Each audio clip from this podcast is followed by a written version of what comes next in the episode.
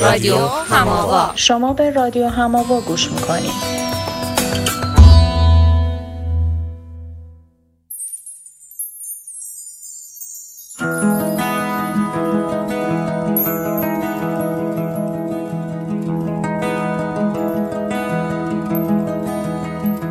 ما در رادیو هماوا از منظر روانکاوی به مسائلی میپردازیم که فکر میکنیم هر آدمی ممکنه توی زندگی خودش تجربهش کنه.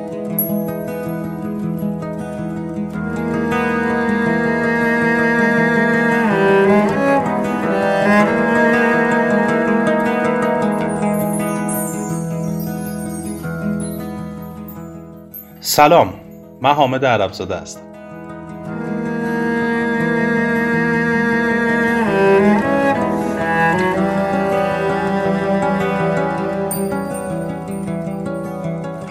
سلام، من پریا نقیزاده هستم و امروز میخوایم راجع به یه بخش مهم دیگه از روابطمون حرف بزنیم. راجع به یه چیزی که شاید بشه گفت مثل هوا میمونه توی رابطه. مثل هوایی که نفس میکشیم و همه جا هست. وقتی نباشه یه جورایی خوب خفه میشیم و میمیریم دیگه. واسه اینکه موضوع باهاتون در میون بذارین یه گریزی بزنیم به یه دیالوگ خاطره انگیز و نوستالژیک که احتمالاً خیلی وقتا توی ذهنمون با خودمون مرورش کردیم. خب در واقع یکی از قوانینی که میتونه به یک خانه سبز حاکم باشه اینه که اعضای خانواده در اختلافات و مشاجرات هیچ وقت با هم قهر نکنند و در تمام لحظات ارتباطات کلامی رو برقرار کنند و این همان چیزیه که در این 19 سال رضا بله در این 19 سال بین من و عاطفه حاکم بوده. خوشبختانه ببین دلخوری باش، عصبانی هستی باش، قهری باش، هر چی میخوای باشی باش، ولی حق نداری با من حرف نزنی. فهمیدی؟ فکر کنم همه دیگه میدونیم دیگه. این دیالوگه واسه سریال قدیمی و محبوب خانه سبزه و البته حتما متوجه شدین که این اپیزود و اپیزود بعدی میخوایم راجع به حرف زدن با همدیگه و شنیدن همدیگه حرف بزنیم. اصطلاحاً راجع به گفت و شنود میخوایم بگیم. خب آدم اولش که این موضوع رو میشنوه با خودش میگه که خب این که خیلی ساده است دیگه، کاری نداره که، مگه حرف زدن کار سختیه، حرفمون رو میزنیم، حرف طرفم میشنویم، تموم میشه میره دیگه. ولی واقعا اگر یکم مرور بکنیم به خاطراتمون میبینیم گفتن و شنیدن همیشه خیلی کار راحتی نیست. یعنی حداقل تو این اپیزود میخوایم راجع به این صحبت بکنیم که بعضی جاها واقعا این کار سخته و اینکه چرا سخته. دلیل زیادی براش وجود داره. اولش این که شاید به این نکته باید توجه بکنیم که توی رابطه هامون همیشه صحبتایی که میکنیم خیلی گل گفتن و گل شنفتن نیست. یعنی خیلی وقتا یه چیزایی پیش میاد که حرف زدن در موردش واقعا سخته. حالا بیایم فرض کنیم به هزار زحمت اون حرفه رو هم مثلا یا ما بزنیم یا طرف مقابل اون بزنه. اون سوی ماجرا، اون قسمتی که مربوط به شنیدن میشه هم اتفاقا کار راحتی نیست. الان احتمالا من اینو بگم با خودتون میگیم بابا بی خیال دیگه، شنیدن که دیگه کار سختی نیست که. اما واقعا فکر میکنیم که بعضی وقتا شنیدنه از گفتنه حتی سختره. مثلا اگه بخوایم یه جور خلاصه بگیم، یه وقتایی ما توی رابطمون میریم به سمت کر شدن. یعنی موضوعی که طرف داره میگه رو دیگه از یه جایی به بعد دیگه نمیشنویم اصلا. چرا این اتفاق میفته؟ علتش مثلا میتونه این باشه که یا اون حرفه خیلی داغه و خیلی مثلا سریع میچسبه به یه سری جاهایی که اذیت کننده است، یا انقدر به نظرمون حرفه دور از ذهن میاد که حالا اصطلاحاً مثلا از به شاخ و برگمون اصلا گیر نمیکنه، ما درگیر خودش اصلا نمیکنه. اما یه وقتایی که خیلی اون حرفا میره و به اون نقاط حساس ذهنی ما برخورد میکنه، یهو سیستم ما شروع میکنه به ارور دادن و بوق و جیغ و داد و آژیر و اینا، همه چی ازش بلند میشه که آی بدو گیرندهاتو خاموش کن. توی هر دوتای این حالتها ما دیگه میریم به سمت هپروت و غرق میشیم تو خیالات خودمون و افکار خودمون و دیگه صحبتهای طرف مقابل رو نمیشنویم. مثل یه وقتایی که دیدین دیگه، مثل وقتی فشار برق روی سیستم مرکزی زیاد باشه فیوز میپره دیگه. اگه نپره یا یه چیزی آتیش میگیره یا یه دستگاهی میسوزه. این عملا یه جور انگار سیستم دفاعیه دیگه. تو ذهن ما هم یه همچین اتفاقی میفته انگار. شاید اصلا اولین قدمی که میتونیم برداریم واسه این که شنونده بهتری باشیم این باشه که هر جا از گفتگو پرت شدیم بیرون و رفتیم توی خیالات خودمون، واقعا با خودمون عمیق بشیم و بپرسیم که چی شد این اتفاق افتاد. نمیدونم، ممکنه گوینده داشته یه حرفی رو میزده که یه نقطه حساسی رو توی ما داشته فشار میداده، یا اینکه بحث واقعا انقدر دور از فضای ذهنی ما بوده که اصلا درگیرمون نمیکرده. به این فکر بکنیم ببینیم کدوم از اینا میتونه باشه.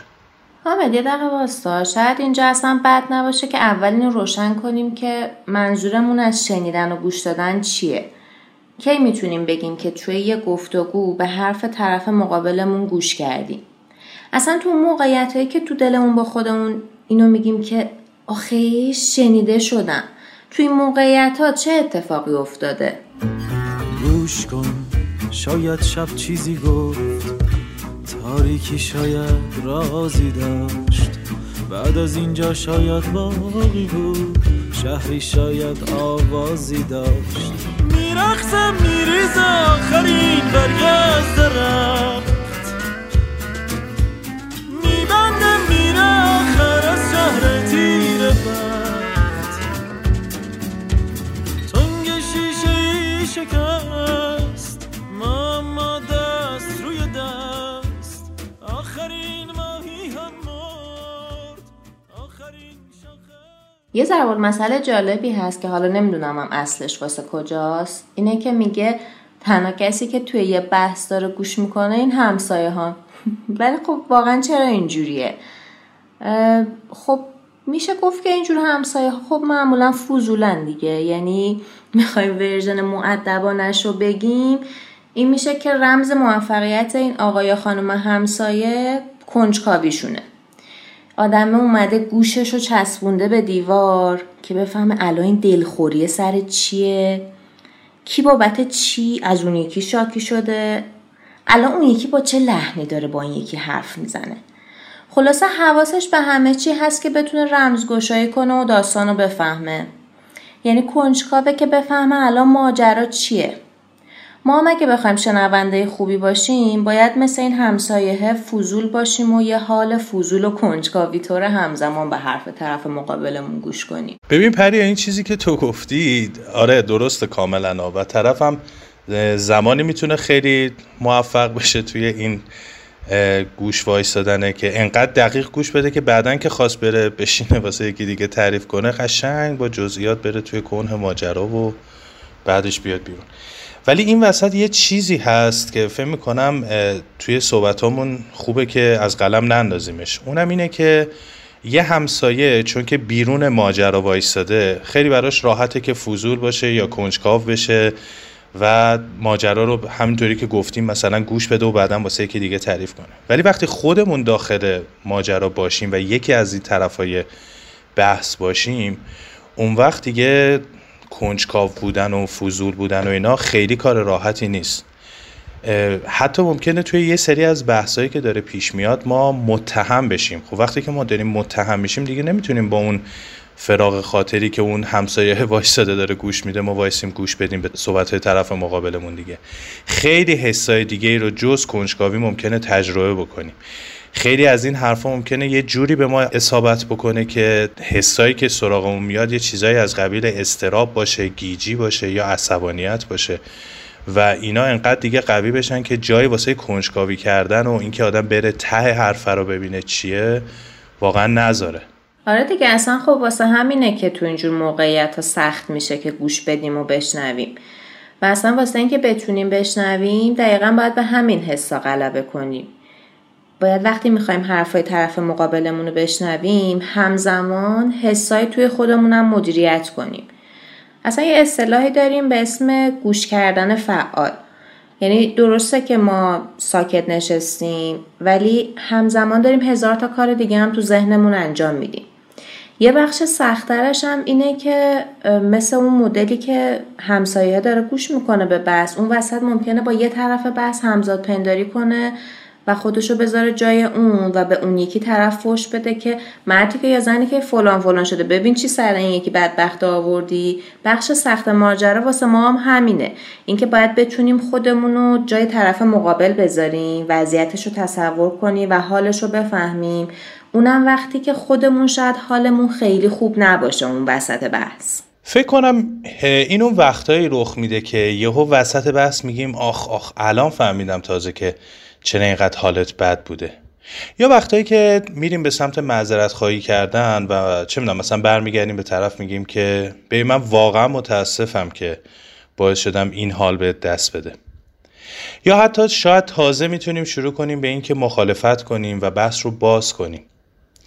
یعنی فضا آماده شده واسه این که ما برگردیم به طرف مقابلمون بگیم که ببین من الان فهمیدم که تو داری چی میگی، ولی بذار منم داستانو از دید خودم برای تو تعریف کنم. اینجور وقتا انگار داریم به طرف مقابلمون میگیم که آها حالتو فهمیدم، یا شاید حتی حق داشتی این حالو داشته باشی. وقتی که آدم ها حالشون بده خیلی وقتا فقط یکی رو میخوان که بهشون گوش بده و به احساساتشون اعتبار بده، یه جوری باشون همدلی بکنه. اگه گوینده این حسا رو بگیره خب آرومتر میشه، بعدش میتونه یکم منطقی تر فکر بکنه و دیگه لازم نیستش که ما بریم به این سمتی که بخوایم راه حل بدیم یا بخوایم باهاش بحث بکنیم و بخوایم تو اون بحث مثلا به طرفمون حالی بکنیم که نه تو داری اشتباه میکنی. اینجا شاید خیلی اون اشتباه کردن یا اشتباه نکردن مهم نباشه، اون حسه شاید بیشتر مهم باشه. مثلا وقتی جزئیات اینو میفهمیم که پارتنرمون چجوری احساس کرده که بهش توهین شده، یه معذرت خواهی از ته دل واقعا کارو حل میکنه. اینجا مهمه که حواسمون به این باشه که برای فهمیدن حس و حال یه آدم دیگه لازم نیست حتما باش موافق باشیم، یعنی در اون چیزی که داره تعریف میکنه لزوما ما باش موافق نیستیم ولی حسش رو میفهمیم چیه. مثلا ممکنه طرف مقابل ما از این که پیامش رو دیر نگاه کردیم یا دیر جواب دادیم تماس تلفنیشو ناراحت شده باشه و حس کرده باشه که برای اون مهم نیستش که داره بهمون پیام میده یا زنگ میزنه. ممکنه ما با برداشتش موافق نباشیم، یعنی واقعا قصد ما این نبوده ولی این حس رو بهش منتقل کردیم دیگه. یعنی میتونیم تصور کنیم که چطوری معنی کرده این داستان رو برای خودش و چه حس و حالی بهش دست داده. میتونیم همین رو برگردیم بهش بگیم که تو واقعا حق داشتی، من متاسفم، چه حس بدی داده این کار من به تو. ما برای اینکه بتونیم از این داستان حرف بزنیم اومدیم خب کمی ساده سازیش کردیم، ولی خب میدونیم که به این راحتی هم نیست این داستانا.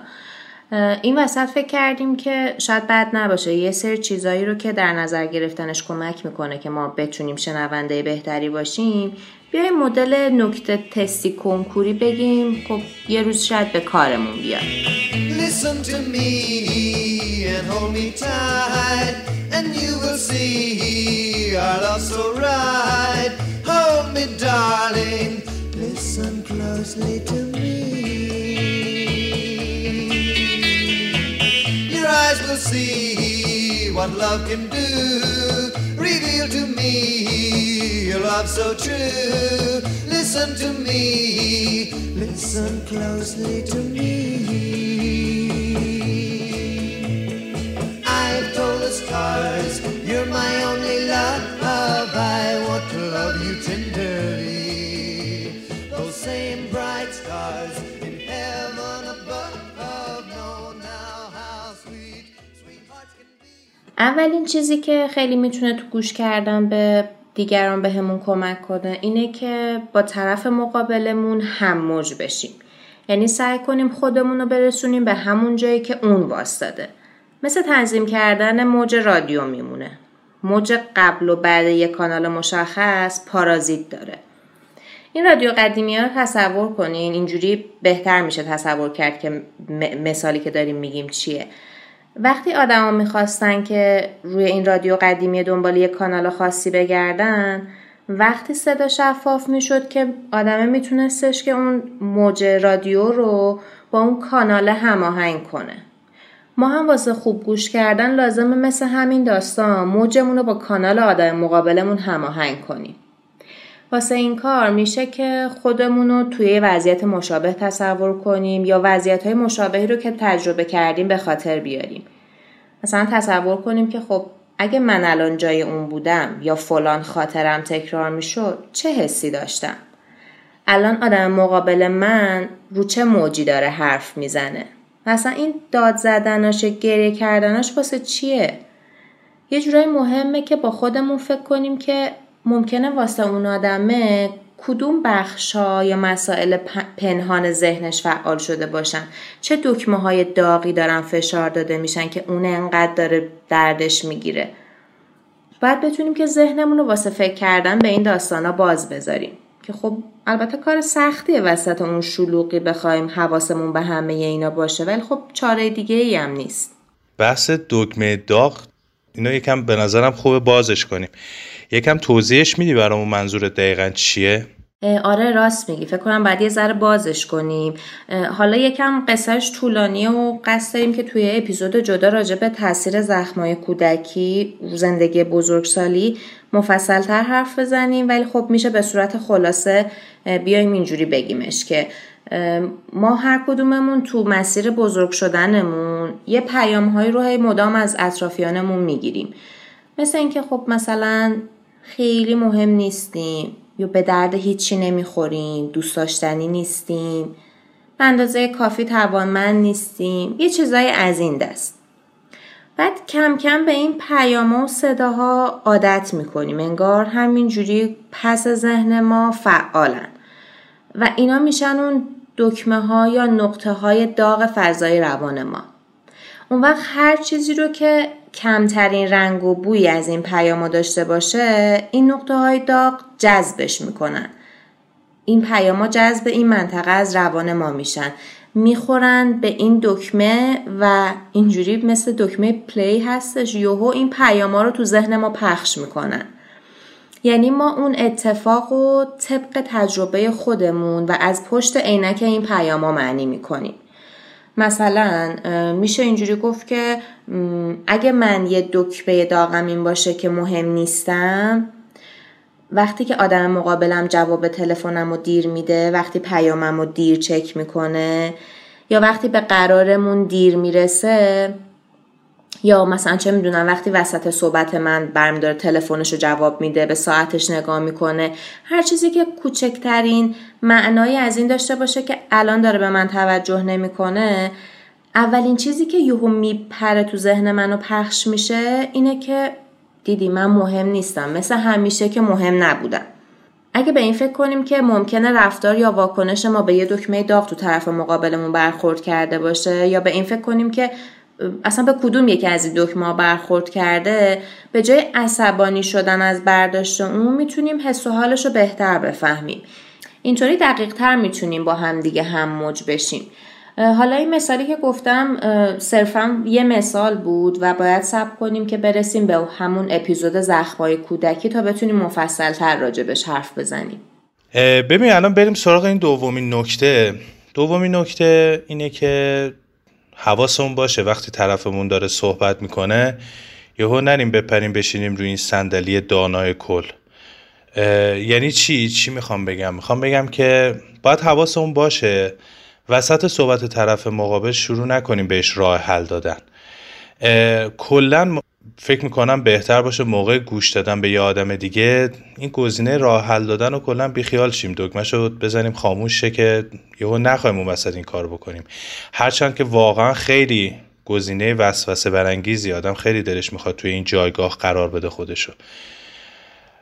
درسته که راه حل دادن میتونه مثل یه مسکن فوری مثلا یکم التیام بده اون تنشی که طرف مقابل داره، ولی میتونه یه معنای پنهانی هم داشته باشه که معمولاً شاید حواس ما خیلی بهش نیست.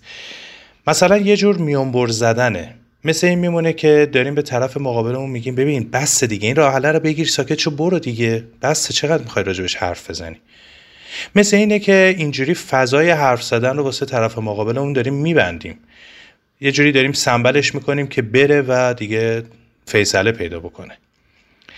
معمولا اگه ما خوب به حرف طرف مقابلمون گوش بدیم، در خلال حرف زدن با ما خودش میتونه راه حل شخصی خودش رو پیدا بکنه و اتفاقا چون این اتفاق داره از درون خودش هم برمیاد شاید اثرگذاری بیشتری هم داشته باشه. یه دلیل دیگه ای که آدما میرن تو فاز راه حل دادن شاید این باشه که ما وقتی که میشینیم طرف مقابلمون شروع میکنه با همون حرف زدن، یه حس استیصالی به ما دست میده و سعی میکنیم که یه راه حلی بدیم و طرف مقابلمون رو جمع جور کنیم. چون واقعا این که آدم بشینه مقابل یک شخصی و اون شخص شروع بکنه از مشکلاتش، از موضوعاتش گفتن، حس خوبی به آدم منتقل نمیکنه دیگه. یعنی ما دوچار این حس استیصال میشیم، میریم به سمت راه حل دادن. خب طرف دنبال راه حل که نیست، یعنی ممکنه نباشه و گوش نمیده به این راه حل ما. حتی ممکنه ما هم بریم تو این فاز که عصبانی بشیم از دست طرف مقابل که بابا دارم بهت میگم چیکار کنی دیگه، بازم داری قور میزنی، خب برو همین کاری که بهت میگم بکن دیگه. در حالی که واقعا طرف شاید دنبال این نیستش راه حلی بهش معرفی بشه، بیشتر میخواد شنیده بشه. یه نکته دیگه هم هست، اینم به نظرم خوبه که بهش اشاره بکنیم، اینکه وقتی ما به طرف مقابلمون یک راه حل میدیم در مورد مشکل خودش، عملا داریم این پیام غیر مستقیم رو بهش میرسونیم که میبینی من چقدر عاقلم، میبینی من چقدر بهتر از تو فکر میکنم، میبینی من دانای کلم، و اینجوری شاید داریم این حس رو به طرف مقابلمون میرسونیم که یک جورایی انگار تو ناتوان هم هستی در حل مسائل خودت. یه نکته اینه که این راه حلا شاید یه سری چیزایی هن که واسه ما کار میکنن، یعنی توی ذهن ما داره جواب میده، تو زندگی ما داره جواب میده، ممکنه واسه طرف مقابل واقعا پاسخگو نباشه، یعنی شخصی سازی نشده باشه برای خودش. دفعه قبلم این شخصی سازی خودش رو من گفتم یکم. اما یه اتفاق دیگه که ممکنه بیفته اینه که ما با راه حل دادن باعث بشیم که طرف هیچ وقت فرصت اینو پیدا نکنه که با این استیصال خودش بشینه، عمیق بشه توش، سعی کنه با تحمل اون کم کم به یه جایی برسه که با خیال راحت و سر فرصت خودش مستقل و توانمند بشه و بتونه راه حل خودش رو پیدا بکنه و از این حالتی که داره خودش رو بیرون بکشه. یعنی ما داریم با این راه حل دادنها انگار طرف مقابلمون رو معلولش میکنیم، ناتوانش میکنیم و یه جورایی داریم متکیش میکنیم به این که حتما یه نفر باید باشه که به تو راه حل بده. سومین موضوع که راجبش بخوایم حرف بزنیم اینه که یه وقتایی پیش میاد که طاقت نداریم و میخواییم که هر چه زودتر در اولین فرصت حق طرف مقابل بذاریم کف دستش. یه وقتایی پیش میاد که موقع حرف زدن طرف مقابلمون هی میخوایم بهش اعتراض کنیم یا اصلا دیگه بهش گوش نمیدیم، فقط منتظریم یه لحظه ساکت شه و ما این تریبونه رو بگیریم دستمون و حقش رو بذاریم کف دستش. شاید اینجور وقتا یه چیزی که میتونه کمک کنه اینه که خودمون رو مثل راوی یا نویسنده یه فیلم مستند تصور کنیم که خب لزوما با اون شخصیتی که دارن در موردش حرف میزنن یا به ما معرفیش میکنن موافق نیستن. اصلا خیلی وقتا این شخصیت ها ممکنه یه شخصیت های منفور، بزهکار یا یه سری آدم ظالم باشن. با وجود همه اینا اون راوی یا کارگردانه سعی میکنه که بره تو دل قصه اون آدمه و تا حد ممکن اون آدمه رو بفهمه، به جای اینکه هی سعی کنه اون وسط قطعش کنه و مخالفت خودش رو باهاش یه جوری نشون بده. شاید اینجور وقتا کمک کننده باشه به جای اینکه خودمون رو تو اتاق دادگاه تصور کنیم که هی مدام میخوایم بپریم اون وسط و بگیم آقای قاضی من اعتراض دارم، خودمون رو مثل اون راویه تصور کنیم که میخواد بره تو دل قصه و کنجکاو بمونه ببینه که آخرش به کجا میرسه.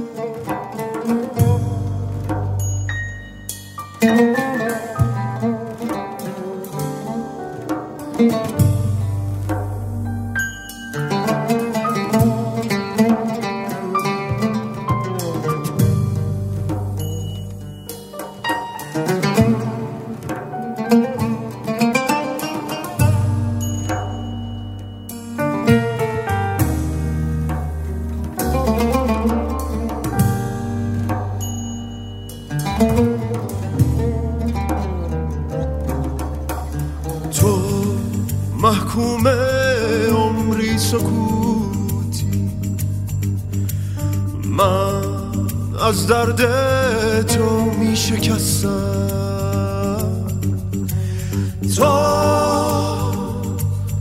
می پیچی در بی صدایی من، اما هم صدای تو هستم. ما می رویم از شب اگر باز دستت باشد در دستم. مسئله چهارم هم اینه که ما این احساس متهم بودن رو بتونیم تحمل بکنیم.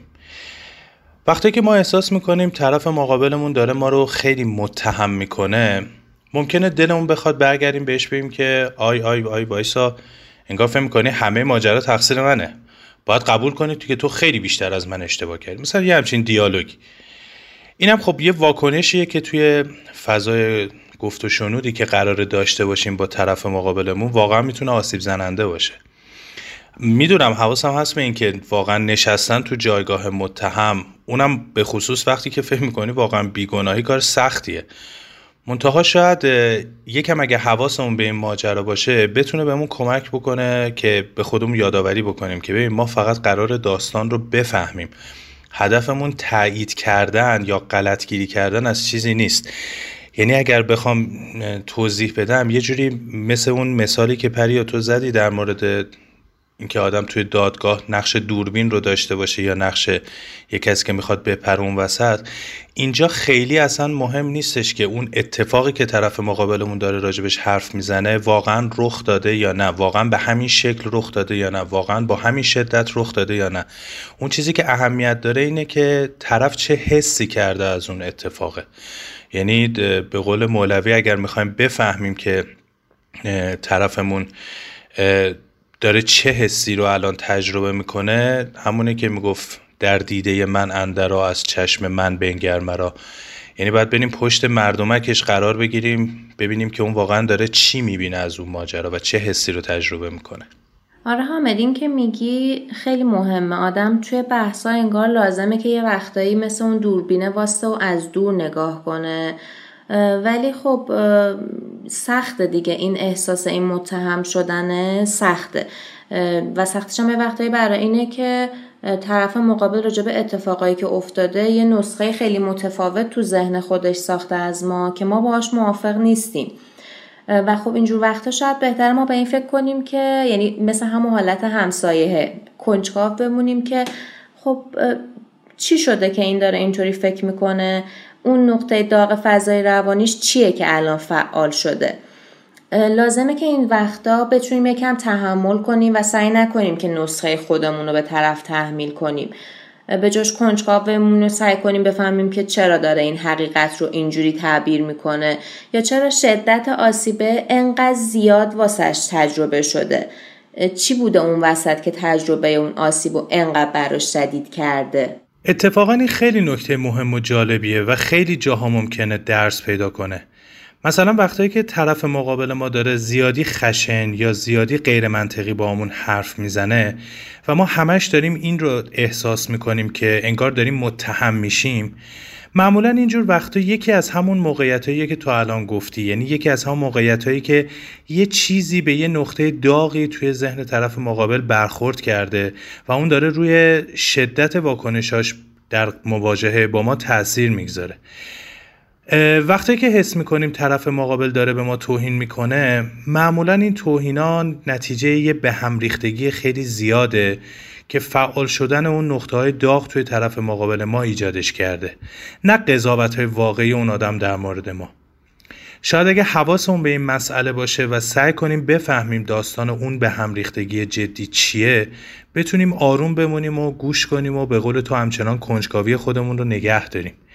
و یه نکته دیگه که به همین داستان مربوطه اینه که خیلی وقتا یه دعوای بزرگ سر یک مسئله خیلی جزئی اتفاق میفته.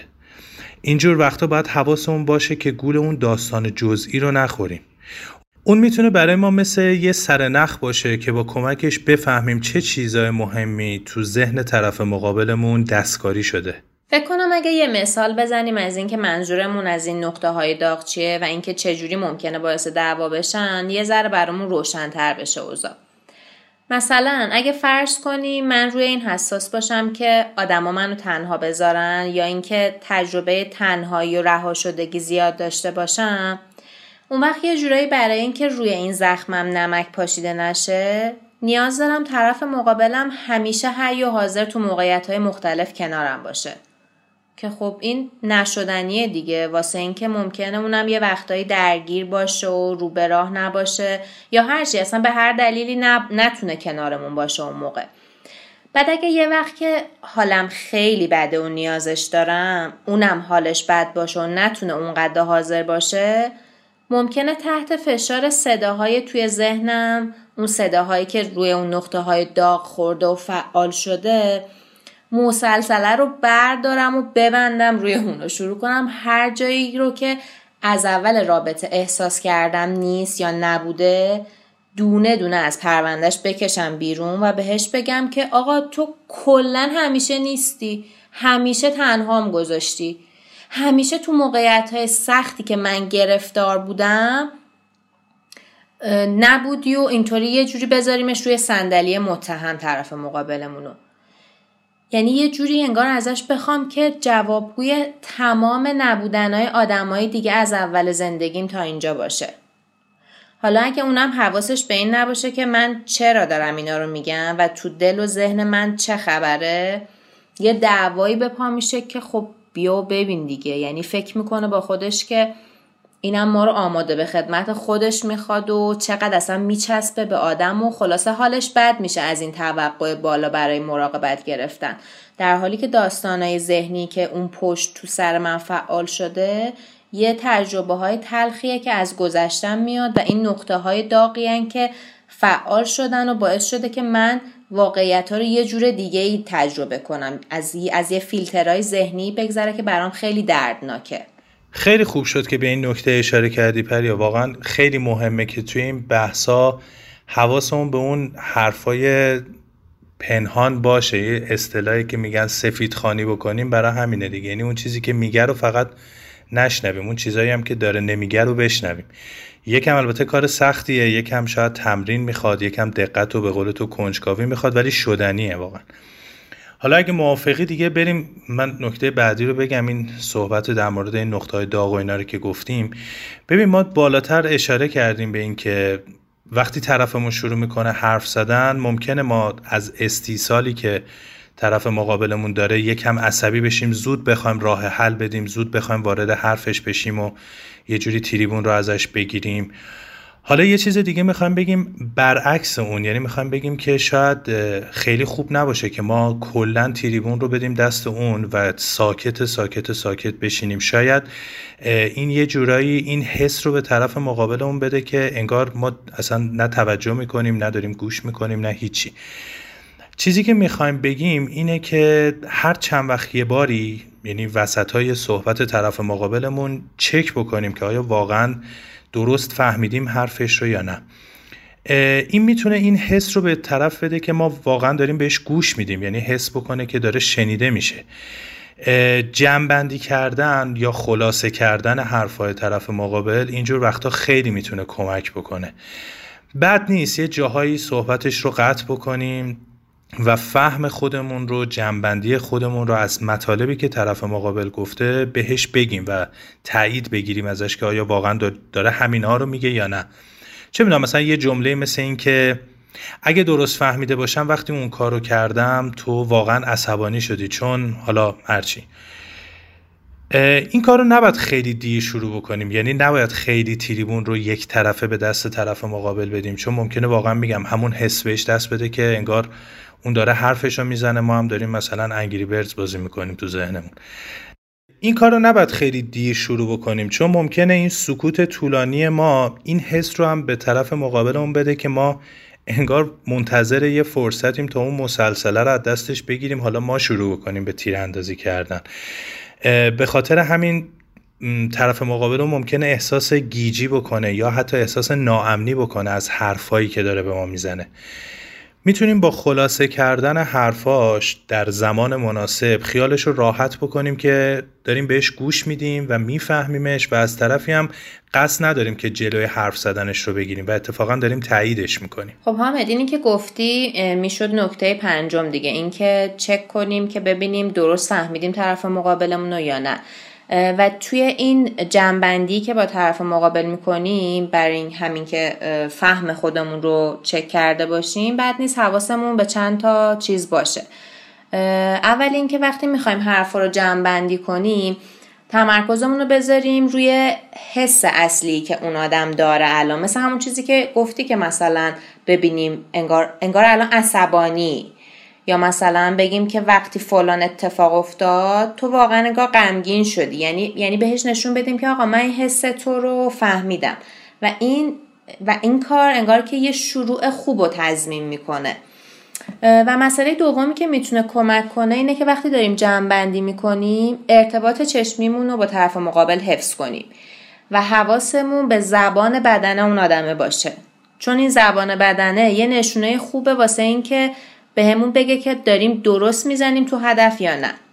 مثلا وقتی که داریم حرفمون رو میزنیم و طرفمون روشو میکنه اونور یا خودشو جمع میکنه یا قیافش عصبانی میشه و اینا، نشونه اینه که خب آقا درست نزدیم تو خال و رفتیم تو باقالیا.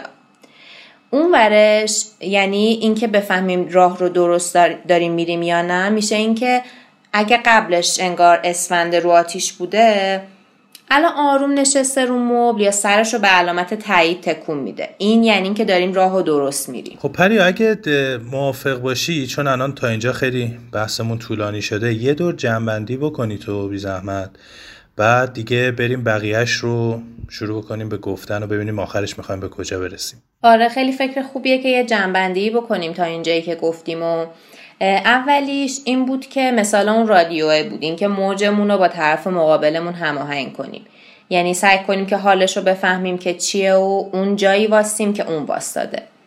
دومی این بود که وقتی که اون داره حرف میزنه ما نریم توی نقش دانای کل و نخوایم که سری بریم بهش راه حل بدیم و یه جورایی انگار از سرمون بازش کنیم یا با راه حل دادن بخوایم که فرصت این رو بگیریم که خودش بتونه رشد کنه. سومی این بود که توی حرف زدن طرف مقابلمون دنبال فرصت واسه جبران کردن و انتقام گرفتن و اینجور چیزا نباشیم، چون باعث میشه خب نتونیم به حرفای اون گوش بدیم و بیشتر به فکر این باشیم که حالا قراره چی بگم، چه جواب دندان شکنی بهش بدم. چهارمی این بود که متهم شدن رو تحمل کنیم و یه ذره صبر کنیم و بشینیم بهش فکر کنیم و ببینیم داستان از چه قراره و چرا اصلا طرفمون داره ما رو توی این موقعیت قرار میده. و پنجمی هم همین جمع‌بندی کردنی بود که الان گفتیم و چک کردن فهم خودمون از موضوعه که ببینیم منظور طرف مقابل رو درست گرفتیم یا نه.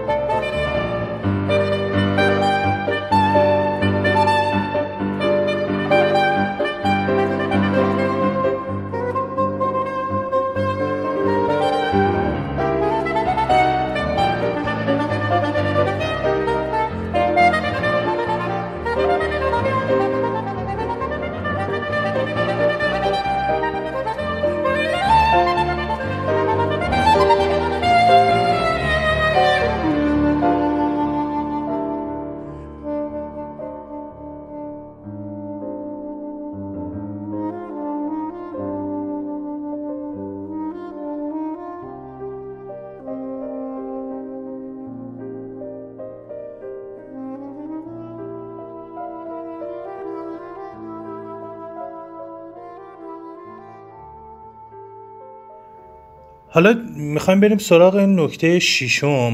امروز کلا یه کمی داریم مثل راه حل تستیا داریم میشماریمشون، ولی بریم سراغ این نکته بعدی. این که ببین هم طرف مقابل ما هم خود ما وقتی که توی یک بحث به این شکل قرار میگیریم یه مقدار ثابتی انرژی داریم، یه مقدار ثابتی حوصله داریم و شرط عقله که اینا رو سعی کنیم ازش درست استفاده بکنیم. انگار یه مقدار مشخصی پول تو جیبمون داریم، میخوایم بریم خرید کنیم دیگه، اونا که ضروری تره رو باید بریم بخریم اول. توی بحث کردنه هم یه سری جاهایی هست که خب ما باهاش موافقیم، یعنی با حرفای طرف مقابل موافقیم. معمولا خیلی پیش نمیاد که ما با 100% حرفای طرف مخالف باشیم. یه جاهایی هست که باهاش موافقیم.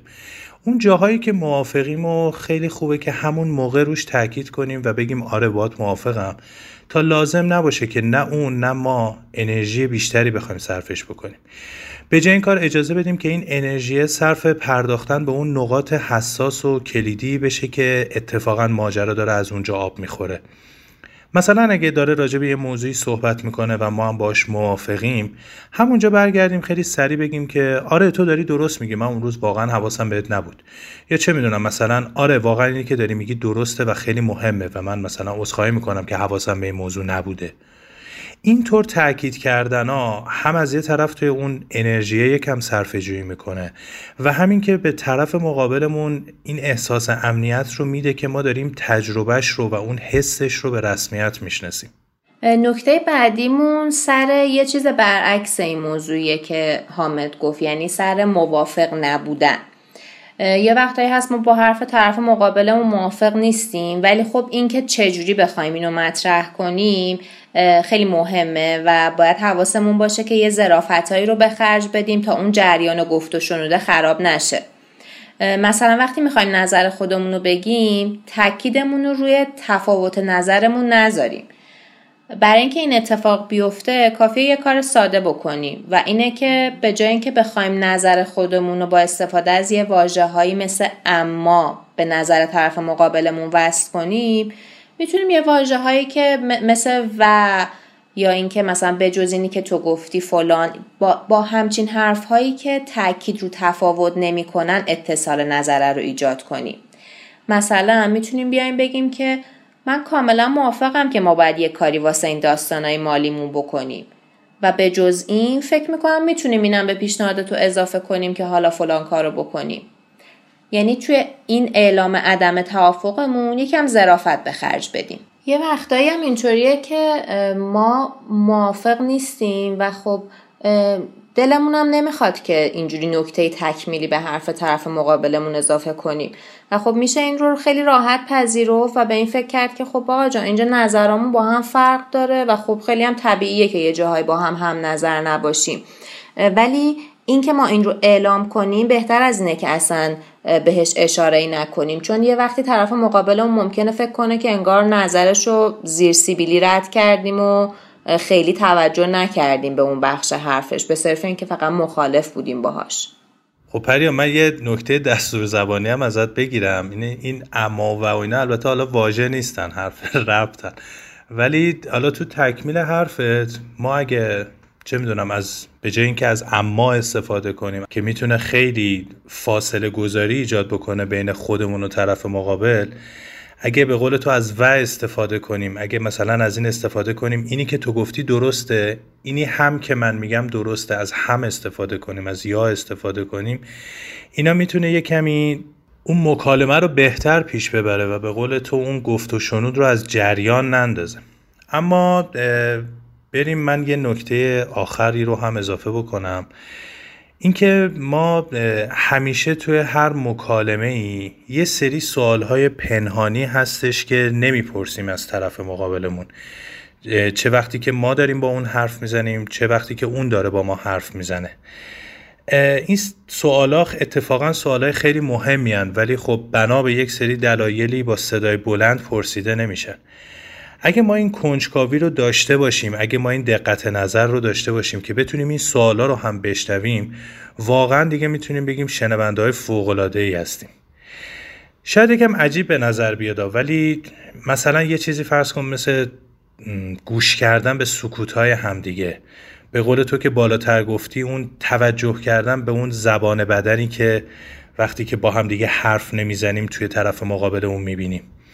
حتما اینو تجربه کردیم که خیلی وقتا ما واقعا با حرف نزدنمون، با سکوتمون داریم با هم دیگه ارتباط برقرار میکنیم. یعنی توی سکوت و توی نگفتن هم یه چیزایی واسه شنیده شدن و فهمیده شدن واقعا وجود داره. جلوتر که بریم توی اپیزودهای بعدی حتما مفصل راجع به این صحبت میکنیم، خیلی دیگه الان من بهش نمیپردازم که خیلی از بحثمون فاصله نگیریم. ببین داشتم میگفتم که توی این تیپ گفتگوها همیشه یه سری سوالای پنهانی هست که اتفاقا اصلا اصل ماجرا انگار اوناست، یعنی اتفاقا این بحثا شاید پیش اومده برای اینکه این سوالها مطرح بشه، منتها سوالایی هستن که حالا بنا به 1100 تا دلیل ما ممکنه اینا رو با صدای بلند نپرسیم از طرف مقابلمون. یه سری سوالایی مثل این که واقعا به نظر تو اوکیه که من این حس رو دارم تجربه میکنم، یا اصلا یه مرحله قبلترش این که تو اصلا میفهمی من دارم چه حسی رو تجربه میکنم. شاید طرف مقابل واقعا با سکوتش، با اون نپرسیدناش داره از ما میپرسه که واقعا برات مهم من که من دارم اینا رو تجربه میکنم، خود من اصلا برای تو اهمیت دارم. باید یادمون باشه که این سوالها توی گفتگوها باید یه جورایی بهش پاسخ داده بشه، یعنی ما باید این سوالایی رو که به زبون آورده نمیشه اتفاقا بشنویم و توی پاسخهایی که داریم به طرف مقابلمون میدیم اینها رو بهش بپردازیم و بتونیم دغدغه‌های طرف مقابلمون رو در مورد این تیپ سوالات یه جورایی پاسخ بدیم. عشق رازی است، لبخند رازی است، عشق رازی است. عشق آن شب لبخند عشقم بود. قصه نیستم که بگویی، نغمه نیستم که بخوانی، صدا نیستم که بشنوی، یا چیزی چنان که ببینی، یا چیزی چنان که بدانی. من درد مشترکم، مرا فریاد کن. درخت با جنگل سخن میگوید، علف با صحرا، ستاره با کهکشان، و من با تو سخن میگویم. نامت را به من بگو، دستت را به من بده، حرفت را به من بگو، قلبت را به من بده.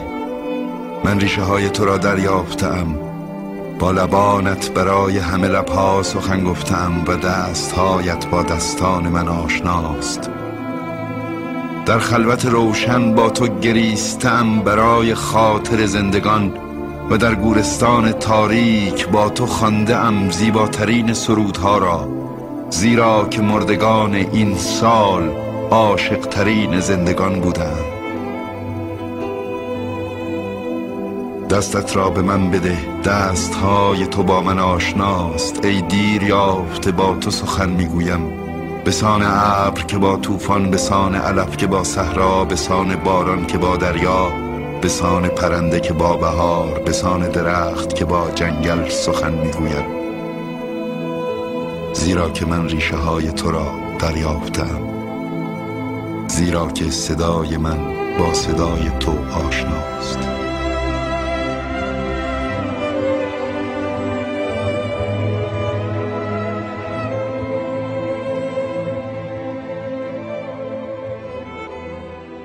خب پریا اگه موافق باشید یه جمع‌بندی دیگه بکنیم در مورد این نکته‌های جدیدی که اضافه کردیم.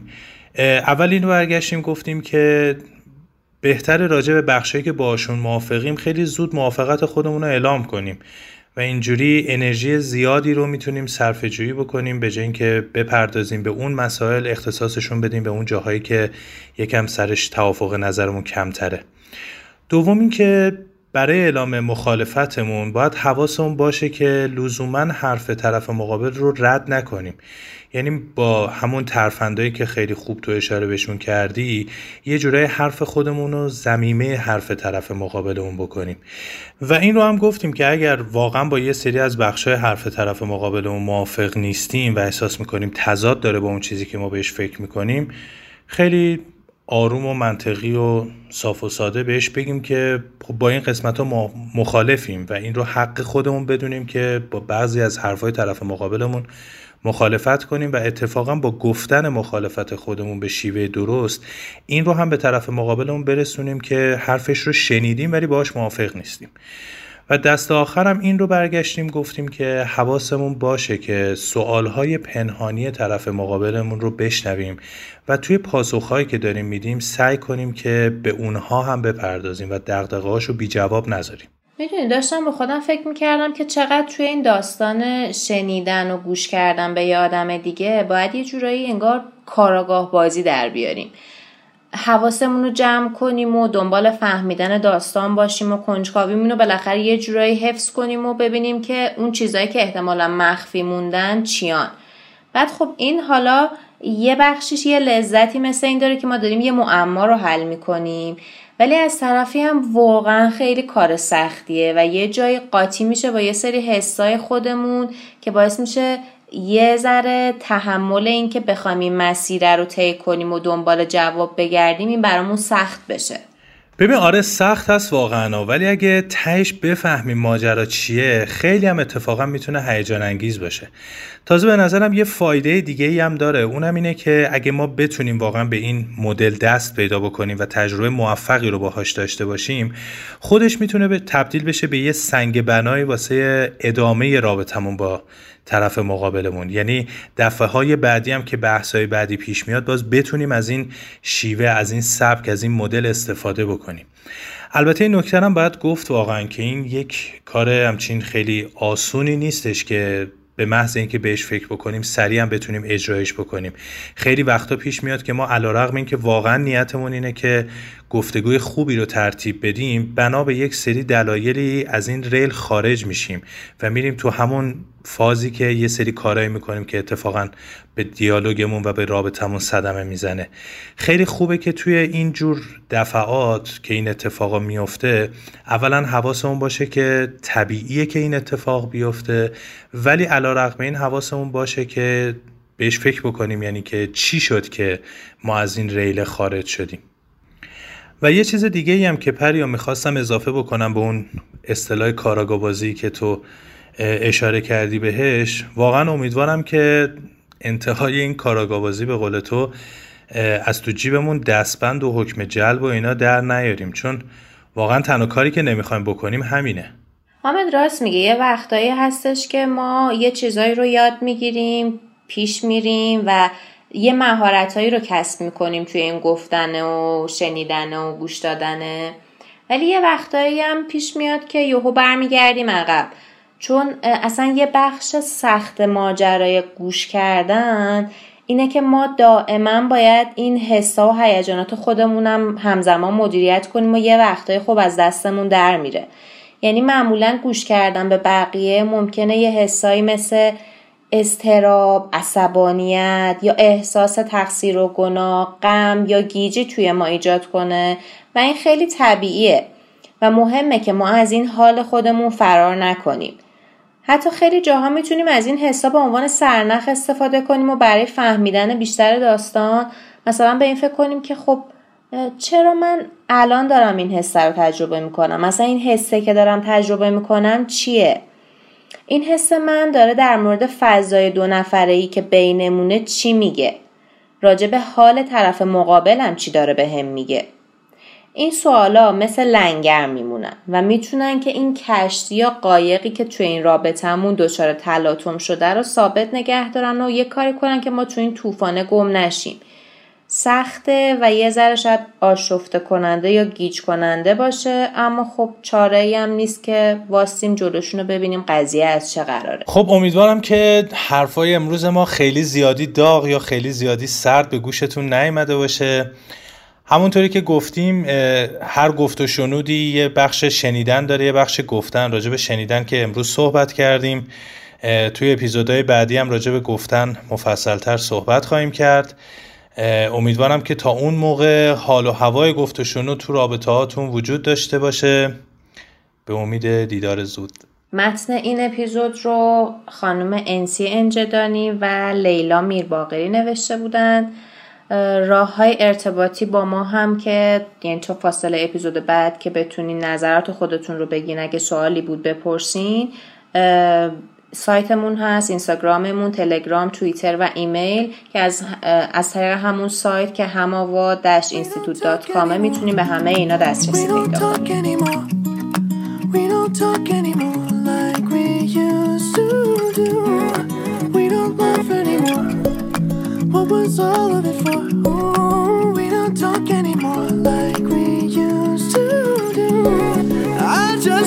We don't